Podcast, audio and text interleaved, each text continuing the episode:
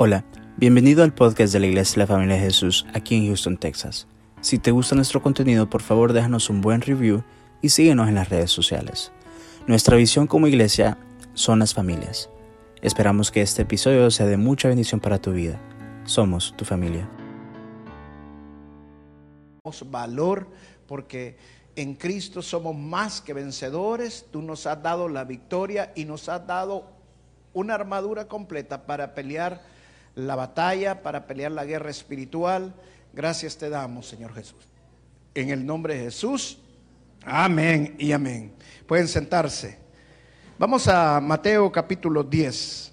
No tengas miedo. Señor Jesucristo habló de no tener miedo. Y la Biblia habla de no tener miedo, tanto en el Antiguo Testamento como en el Nuevo Testamento. Y si la Biblia habla de que no tengamos miedo, es porque el ser humano tiene miedo. O sea, si no tuviéramos miedo, Dios nos dijera, no nos dijera que no tuviéramos miedo. Pero como Él quiere lo mejor para nosotros, somos sus hijos, y así como un padre cuida a sus hijos y le da un consejo de hacer lo mejor, Dios nos dice, no tengan miedo. Mire en Mateo capítulo 10, palabras del Señor Jesucristo, del verso 28 al 31 lo que dijo el Señor. Y no temáis a los que matan el cuerpo, mas el alma no pueden matar.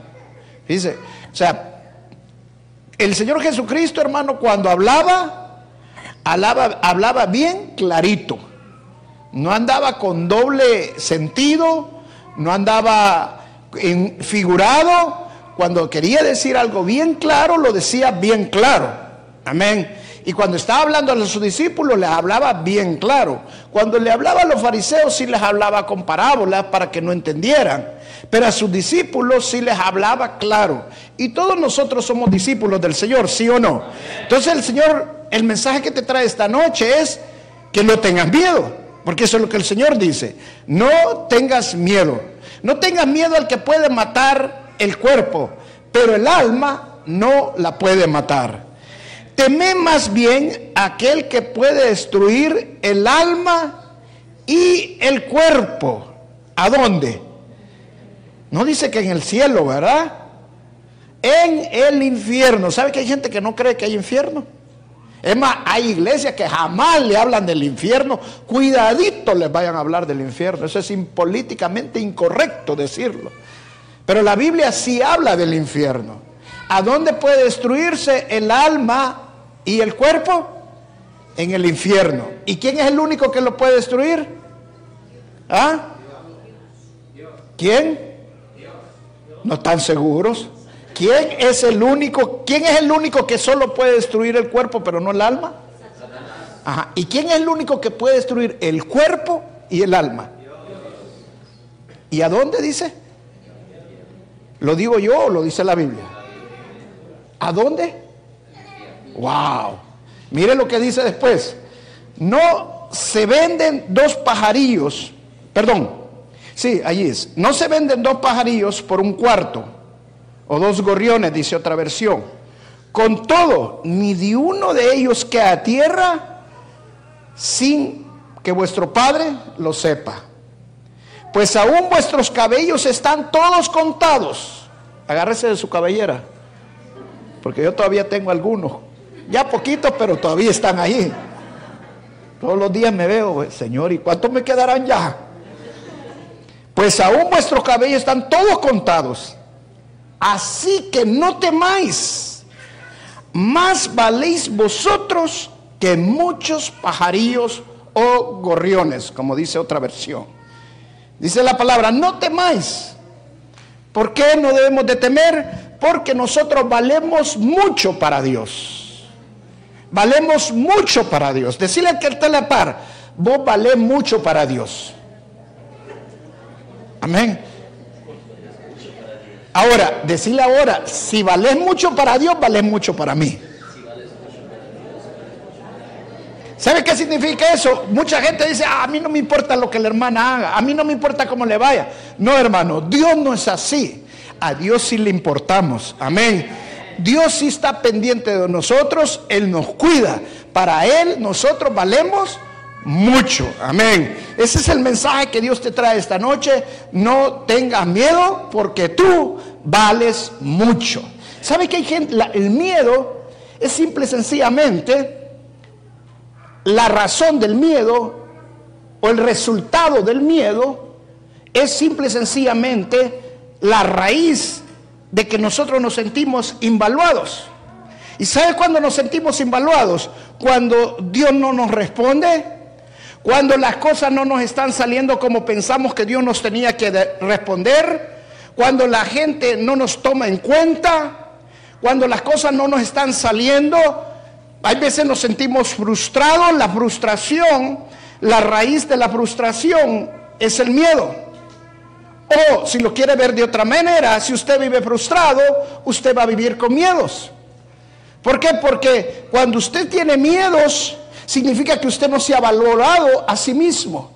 Y por eso el Señor dice, no tengan miedo, porque ustedes valen más que todo. Ustedes son valiosos para mí.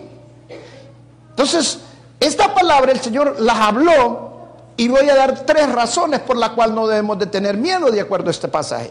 La primera razón por qué yo no debo de tener miedo, y de acuerdo a lo que el Señor Jesucristo habló, es porque mi alma es eterna.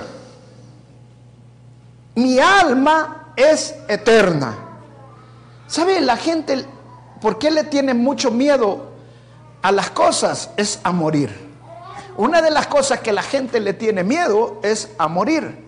¿Por qué? Porque piensan que el morir es el final de todo. Y de acuerdo a la Biblia y de acuerdo a lo que el Señor Jesucristo dijo, el morir no es el final de todo. Porque nuestra alma es eterna y si nosotros hemos conocido al Señor Jesucristo como nuestro Señor y Salvador, nuestra eternidad está garantizada en el cielo con Dios Todopoderoso. Pero el que no ha conocido al Señor Jesucristo como su Señor y Salvador, su eternidad la va a pasar separada de Dios. Entonces, cuando nosotros entendemos y Dios y el Señor le dijo estas palabras a los discípulos justo antes de que les dijo, "Vayan como ovejas en medio de los lobos." Y les dijo también, los van a meter presos y hasta los van a matar. Pero no tengan miedo. Porque no le tengan miedo al que puede matar la carne, pero no puede destruir el alma. O en otras palabras, Satanás solamente puede hacer algo con nuestro cuerpo, pero jamás con nuestra alma. Mucha gente no sabe y piensa que nosotros físicamente solo somos cuerpo. Pero nosotros somos también alma. Nuestro carácter, lo que nosotros somos, es nuestra alma. Entonces, nuestra alma, cuando conocemos al Señor Jesucristo, tiene eternidad y no vamos a perecer, sino que el Señor Jesucristo derrotó a la muerte en la cruz del Calvario. Amén. Por eso Pablo confiadamente podía decirlo claramente, si el vivir para mí es Cristo, pero el morir es ganancia. Entonces no sé qué hacer. ¿Por qué? Porque cuando conoces al Señor, la fobia hacia la muerte se te va, porque sabemos que en Cristo tenemos victoria. Ahora, la palabra miedo viene del griego fobia. Y la fobia, los científicos han descubierto que hay 254 clases de fobia. Y las cinco primeras clases de fobia, la primera es la aracnofobia. La aracnofobia es el miedo a las arañas. ¿Sabe que la gente le tiene más miedo a las arañas incluso que a las culebras? ¿Sabe por qué? Porque es más fácil que una araña esté en la esquina de una casa a que una culebra se meta a la casa. Y que la araña puede picar a una persona y, y la puede matar. Entonces la gente le tiene miedo a las arañas, es la aracnofobia. La segunda fobia común es la glasofobia. La glasofobia es el miedo a dar un discurso, el miedo a predicar. Hay gente que se paraliza cuando se para a, hablar en público. Hermano, la primera vez que a mí me tocó hablar en público dos palabras dije que de mudo. Sí, no le estoy mintiendo y aquí está mi esposa de testigo. Me, me, puse helado y no sé qué, como que me cerraron la boca. ¿Por qué es? Porque es una fobia, es el miedo a hablar en público. El tercer miedo es la aerofobia, el miedo a volar. Y yo le voy a decir, yo fui piloto, hermanos. Cuando nosotros estábamos en el curso de entrenamiento para piloto militar, no piloto civil, no que piloto militar, la primera hora de vuelo, el piloto instructor le va a dar unas vueltas en el aire y le da vueltas al avión para arriba, para abajo, por todos lados, hermano. Y mire, uno viene pero hasta la cabeza dándole vueltas.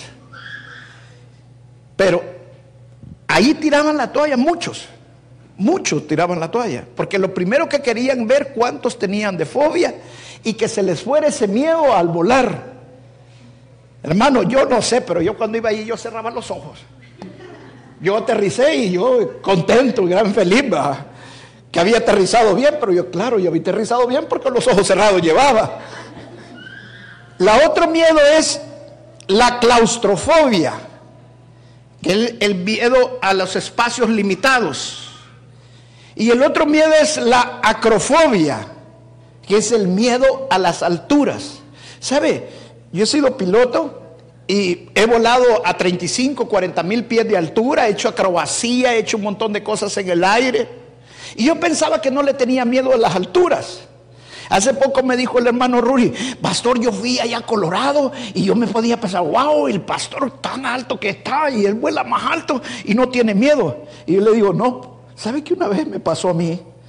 Yo fui a Canadá, en Toronto, hay una torre, la, la, torre de Toronto, y en la parte de arriba de la torre, en el piso, uno va caminando y hay una parte del piso que tiene vidrio. Y yo bien galán iba, ah, no, yo cómo voy a tener miedo. Hermano, cuando me paré quedé pegado. Wow, de solo ver para abajo y, yo sentía que me caía. ¿Y sabe qué empecé a pensar? No, el vidrio es el piso, dije.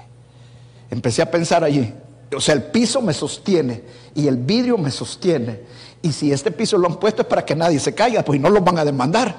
Y se me quitó el miedo y empecé a caminar. Pero en el momento que empecé a ver, quedé con, miedo. ¿Sabe por qué? Porque el miedo todo está en la mente. Amén. Si usted viene y, le, dice, uy, ahí hay una serpiente, ¿cuántas mujeres no gritaría? Hasta yo gritaría. Pero si le dice que la serpiente está muerta, ah, no, hasta la agarra, mira la serpiente. ¿Verdad? ¿Por qué? Porque el miedo es la falta de conocimiento. Por eso el Señor le dijo a sus discípulos, no tengan miedo pero les dijo, ¿por qué no tuvieran miedo? No tengan miedo a aquel que puede matar el cuerpo, pero no puede destruir el alma. ¿Por qué? Porque el Señor Jesucristo iba a ganar la batalla por nosotros, Él iba a ganar la, el alma por nosotros. La pelea entre Satanás y Dios, y Satanás y entre nuestro Señor Jesucristo es simple, sencillamente el alma de nosotros. Pero si nosotros vivimos con el Señor, estamos en una intimidad con Dios y estamos caminando con el Señor, mi hermano, usted no tiene que tener miedo porque usted vive con el Señor. Cuando tenemos miedo es porque no tenemos intimidad con el Señor. Pero cuando tenemos intimidad con el Señor, intimidad con el Espíritu Santo, intimidad con, con cada cosa que Él hace, los miedos se nos van, se desaparecen las fobias porque estamos seguros porque el Señor está con nosotros y Él no va a dejar que nuestra alma sea destruida. Él nos ha dado una promesa y las promesas en Dios son un sí y un amén. Y la palabra dice que en Cristo Jesús somos más que vencedores. Amén. Mire el Salmo 27, el verso 1 y verso 2 claramente en este salmo dice de que nosotros si confiamos en el Señor no tenemos que tener miedo. Mire lo que dice el verso 1 y el 2. El Señor es mi luz y mi salvación. ¿A quién temeré? ¿Sabe por qué dice mi luz y mi salvación? Porque la, gente en la oscuridad tiene miedo, pero cuando hay luz ya no tiene miedo. Y el Señor es mi luz. Cuando el Señor es mi luz, yo ya no tengo miedo. El Señor es mi salvación. La gente se siente perdida. La gente se siente confundida, pero el Señor es nuestra salvación. Entonces, ¿a quién voy a temer? Eso significa que cualquier situación que yo esté viviendo, aunque sea de peligro, aunque sea de calamidad, aunque sea de destrucción, mi Señor es mi Salvador. Amén. El Señor es la fortaleza de mi vida. ¿De quién temeré? Cuando nos sentimos desanimados, cuando nos sentimos confundidos, nos sentimos en depresión, mi fortaleza es mi Señor. Dice el libro de Efesios, tomamos fuerza del Señor y poder del Señor. Amén. Entonces, si tomamos la fuerza en el Señor, si nos fortalecemos en el Señor, si nos tomamos poder del Señor, en Él nos vamos a fortalecer. Tal vez no tengo dinero ni para comer, pero si estoy fortalecido en el Señor, tengo más que suficiente. Amén. Él es mi fuerza. Entonces, ¿a quién voy a temer? Amén. Qué importante es que entendamos que nuestro cuerpo le pertenece al Señor, pero no solamente nuestro cuerpo, también nuestra alma. Dicen que el Señor dijo claramente, no le tengan miedo al que puede destruir el cuerpo, sino aquel que puede destruir el cuerpo y el alma. ¿Y quién es ese? Dios. Ahora, pero la palabra miedo allí no está hablando de un miedo como el que nosotros conocemos, es un miedo reverente, un temor reverente, es un miedo de amor, de respeto al Señor. Si Lewis lo decía de esta manera, es el Señor se ha ganado nuestro respeto y nuestro amor reverente.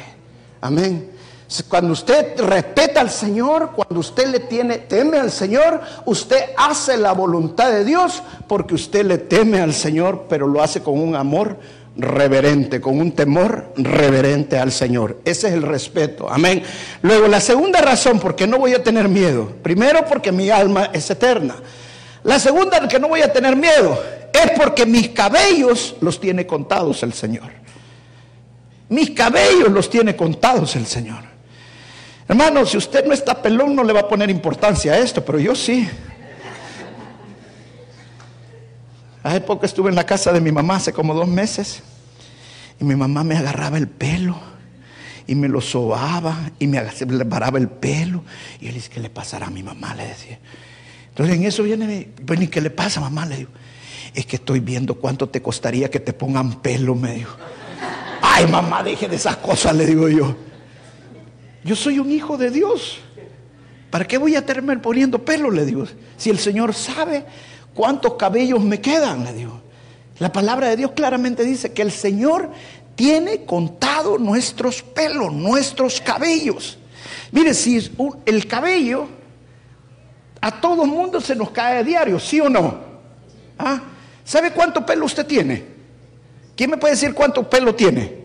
Levante su mano, ¿quién puede decir? Yo le voy a decir, mire, si usted es rubia o rubio, mínimo tiene 145 mil cabellos, científicamente. Si su pelo es negro o es café, mínimo tiene 120 mil cabellos o pelos. Si usted es pelirrojo, la hermana es pelirrojo, se lo ha pintado tiene 90 mil cabellos. Y ya no sé los otros colores que cuánto tendrá, porque a los días aparece una hermana verde. Y yo, wow, hermana, y ese es su pelo, le digo. Pero imagínense, los científicos han descubierto cuánto cabello nosotros tenemos, pero diariamente a nosotros se nos cae el cabello, el pelo. Que diariamente nosotros perdemos pelo, ¿sí o no? Pero el Señor tiene contado hasta los cabellos de nosotros. ¿Sabe qué significa eso? Que Dios tiene los detalles más importantes de nuestra vida, hasta lo más mínimo. Antes yo me preocupaba cuando caía un pelo ahí en el lavamano. Uno menos, decía. Y cuando me caíamos, 10 menos, 20 menos. pues dejó de preocuparme cuántos caían. Mejor limpiaba. Pero, ¿sabe que el Señor le preocupa cuando nos faltan cabellos? Ahora, si el Señor se preocupa en los pelos que nos hacen falta, ¿no le importará también cuando nos hace falta para comer? ¿No le importará también cuando nuestro matrimonio está pasando necesidad y estamos en conflictos? ¿Por qué tenemos miedo muchas veces? Tenemos miedo a que nuestro matrimonio se va a deshacer. ¿Sabe que muchos jóvenes tienen miedo a quedar solteros todo el resto de su vida? ¿Sabe? Muchos jóvenes querían, mejor me hubiera hecho cura. ¿Sabe? Si el Señor tiene contado tus cabellos, Él, está, él tiene una mujer para vos. Él tiene un hombre para vos. ¿Sabe que el problema? Que cuando nosotros somos hijos de Dios, somos sacerdotes de Dios, no es cualquier persona que el Señor nos va a poner. Él nos va a poner un rey o una reina a la par de nosotros. Entonces no tome carrera. El Señor ya sabe lo que tiene preparado para cada uno de nosotros. Amén. Mire, leí esto. Los seres humanos pueden contar hasta siete en grupo. O sea, se lo explico de esta manera. Yo puedo tener tres niños allí y no los necesito contar. Yo sé que hay tres niños. Veo un grupo de seis, siete niños, no lo necesito contar. Sé que hay siete niños. Pero cuando hay doce o veinte, ah, no, ya tengo que contarle a ver si no se me ha perdido uno. Entonces, ¿qué le hacen los psicólogos, los profesores? Los ponen en grupos de cinco. Porque es preferible contar siete grupos. Siete grupos no les cuesta contarlos. Saben que están siete grupos de cinco. Ya más de siete o diez grupos, ya tienen que poner más, más grupos, los grupos hacerlos más grandes. Imagínense que nosotros podemos contar limitado, pero Dios puede contar hasta nuestros cabellos cada día. Cuenta el cabello de mi esposa, cuenta el cabello de mi hermano. Mi hermano no es que no tenga pelo, él pasa trabajo rasurándose la cabeza. Pero tiene cabello, cuenta el cabello de mi hermana, de mi hermana, de mi hermano, de mi hermano, de todos. Y yo me pongo, si nosotros apenas con siete ya estamos, ya cuando pongan diez, ya la cosa ya nos cuesta contar. Imagínense que Dios cuenta el cabello de todo el mundo. Eso significa que Dios es un Dios poderoso y omnisciente, que todo lo sabe. Él sabe el más mínimo detalle de usted, de su vida. Amén. Mire cómo lo dice este salmo, cómo Dios sabe las cosas de nosotros. Dice el salmo, el salmo 139, verso 1 y 2. Me encanta este salmo.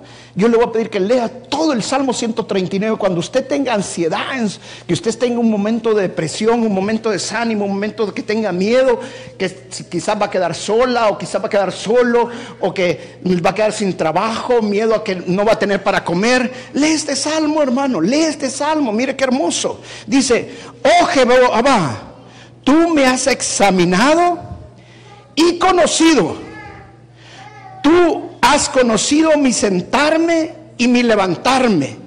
Has entendido desde lejos mis pensamientos. ¿Sabe que Dios mora en lo más alto? En lo más alto, ¿sabe? El, ser humano no ha podido descubrir todas las galaxias que existen. Dios desde lo más alto, desde lo más sumo, donde el ser humano no puede llegar por sí solo, sino por la fuerza de Dios. Dios desde lo más alto conoce ya nuestro pensamiento. Y mira el verso 17 y 18, dice, cuán preciosos son para mí tus pensamientos, oh Dios, cuán grande es la suma de ellos. Si los contara, sobrepasarían los granos de arena. ¿Sabe qué significa eso? Que los pensamientos de Dios acerca de nosotros son continuamente Continuamente Dios está pensando acerca de nosotros. Cuando nosotros pensamos de Dios, cuando nosotros pensamos las cosas, es porque Dios está pensando de nosotros. Y dice que es ni la arena del mar se puede contar. Imagínense que usted va en el mar y, cada pedacito, de, cada granito de arena es un pensamiento suyo. Cada cosa que usted agarra de arena, wow, todo lo que Dios piensa acerca de mí. Amén. Dice, dijo el salmista, que hasta los cabellos nos tienes contados. No dice que Dios los va a contar, sino que los tiene contados, que es bien diferente. Eso significa que usted, cada cabello que tiene, tiene un número. Yo nunca he ido allí donde un barbero, por ejemplo, una vez fui cortando a la hermana Tommy, nunca me dijo, pastor, el cabello número 947 ya se le cayó. No. Pero Dios sí sabe porque ya tiene contado nuestros cabellos. Dios tiene, sabe todo lo de nosotros. No es que Dios va a descubrir lo tuyo, Dios ya lo sabe. Dios conoce tus necesidades, Él está pendiente de nosotros. Y si Él está pendiente en un detalle más trivial, en un detalle más simple, Dios está pendiente de tu matrimonio, Dios está pendiente de tus hijos, Dios está pendiente de tu salud, Dios está pendiente de tu colesterol alto, de tu presión alta, Dios está pendiente de todo. Todo lo que tú necesitas es conectarte con Dios y los pensamientos de Dios van a empezar a fluir sobre ti, los pensamientos de Dios van a empezar a, venir a tu vida, Dios te va a decir, ya no comas eso, ya no comas aquello. ¿Sabe qué me dijo una vez el Señor? Ya no quiero que tomes café. Así claramente me lo dijo. Ya no quiero que tomes café. Y Señor, ¿y por qué? ¿Sabe? Si Dios me está diciendo que no tome café es por mi salud.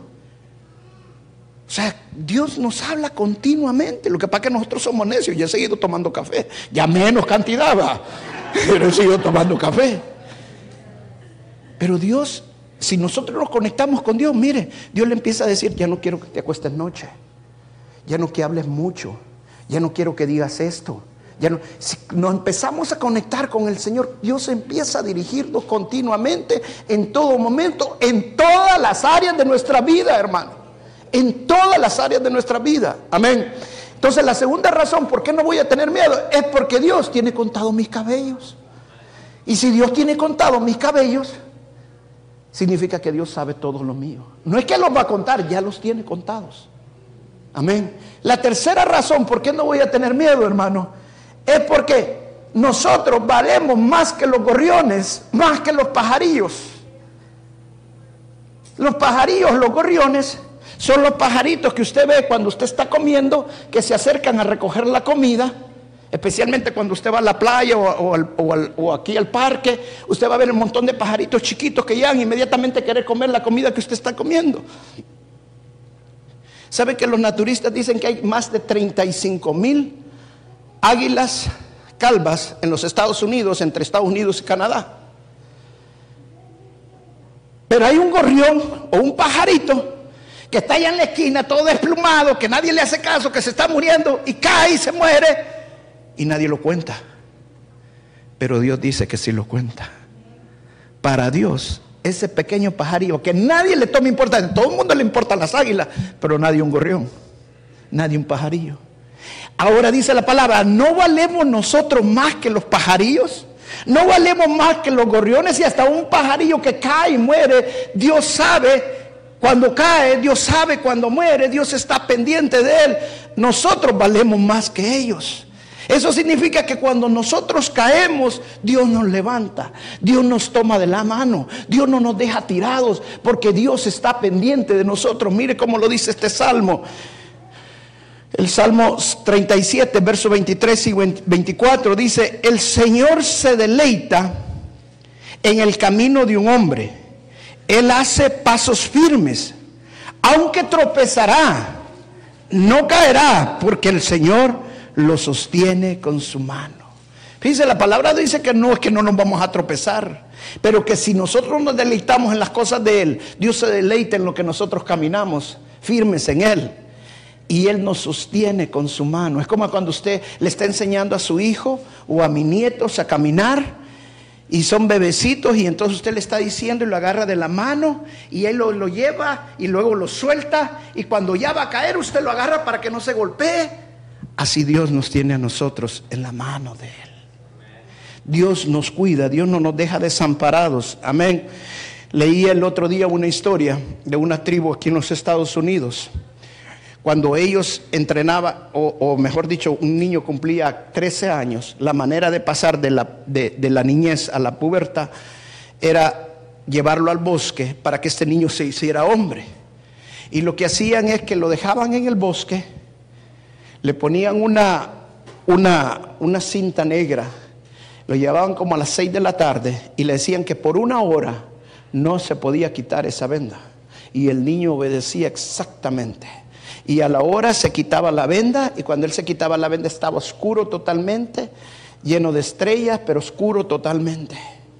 Y el niño pasaba toda la noche en el bosque, cualquier ruido que oía, cualquier rama que oía, cualquier movimiento que le escuchaba, de viento, de lo que sea, él pensaba que era un animal salvaje que se lo iba a comer.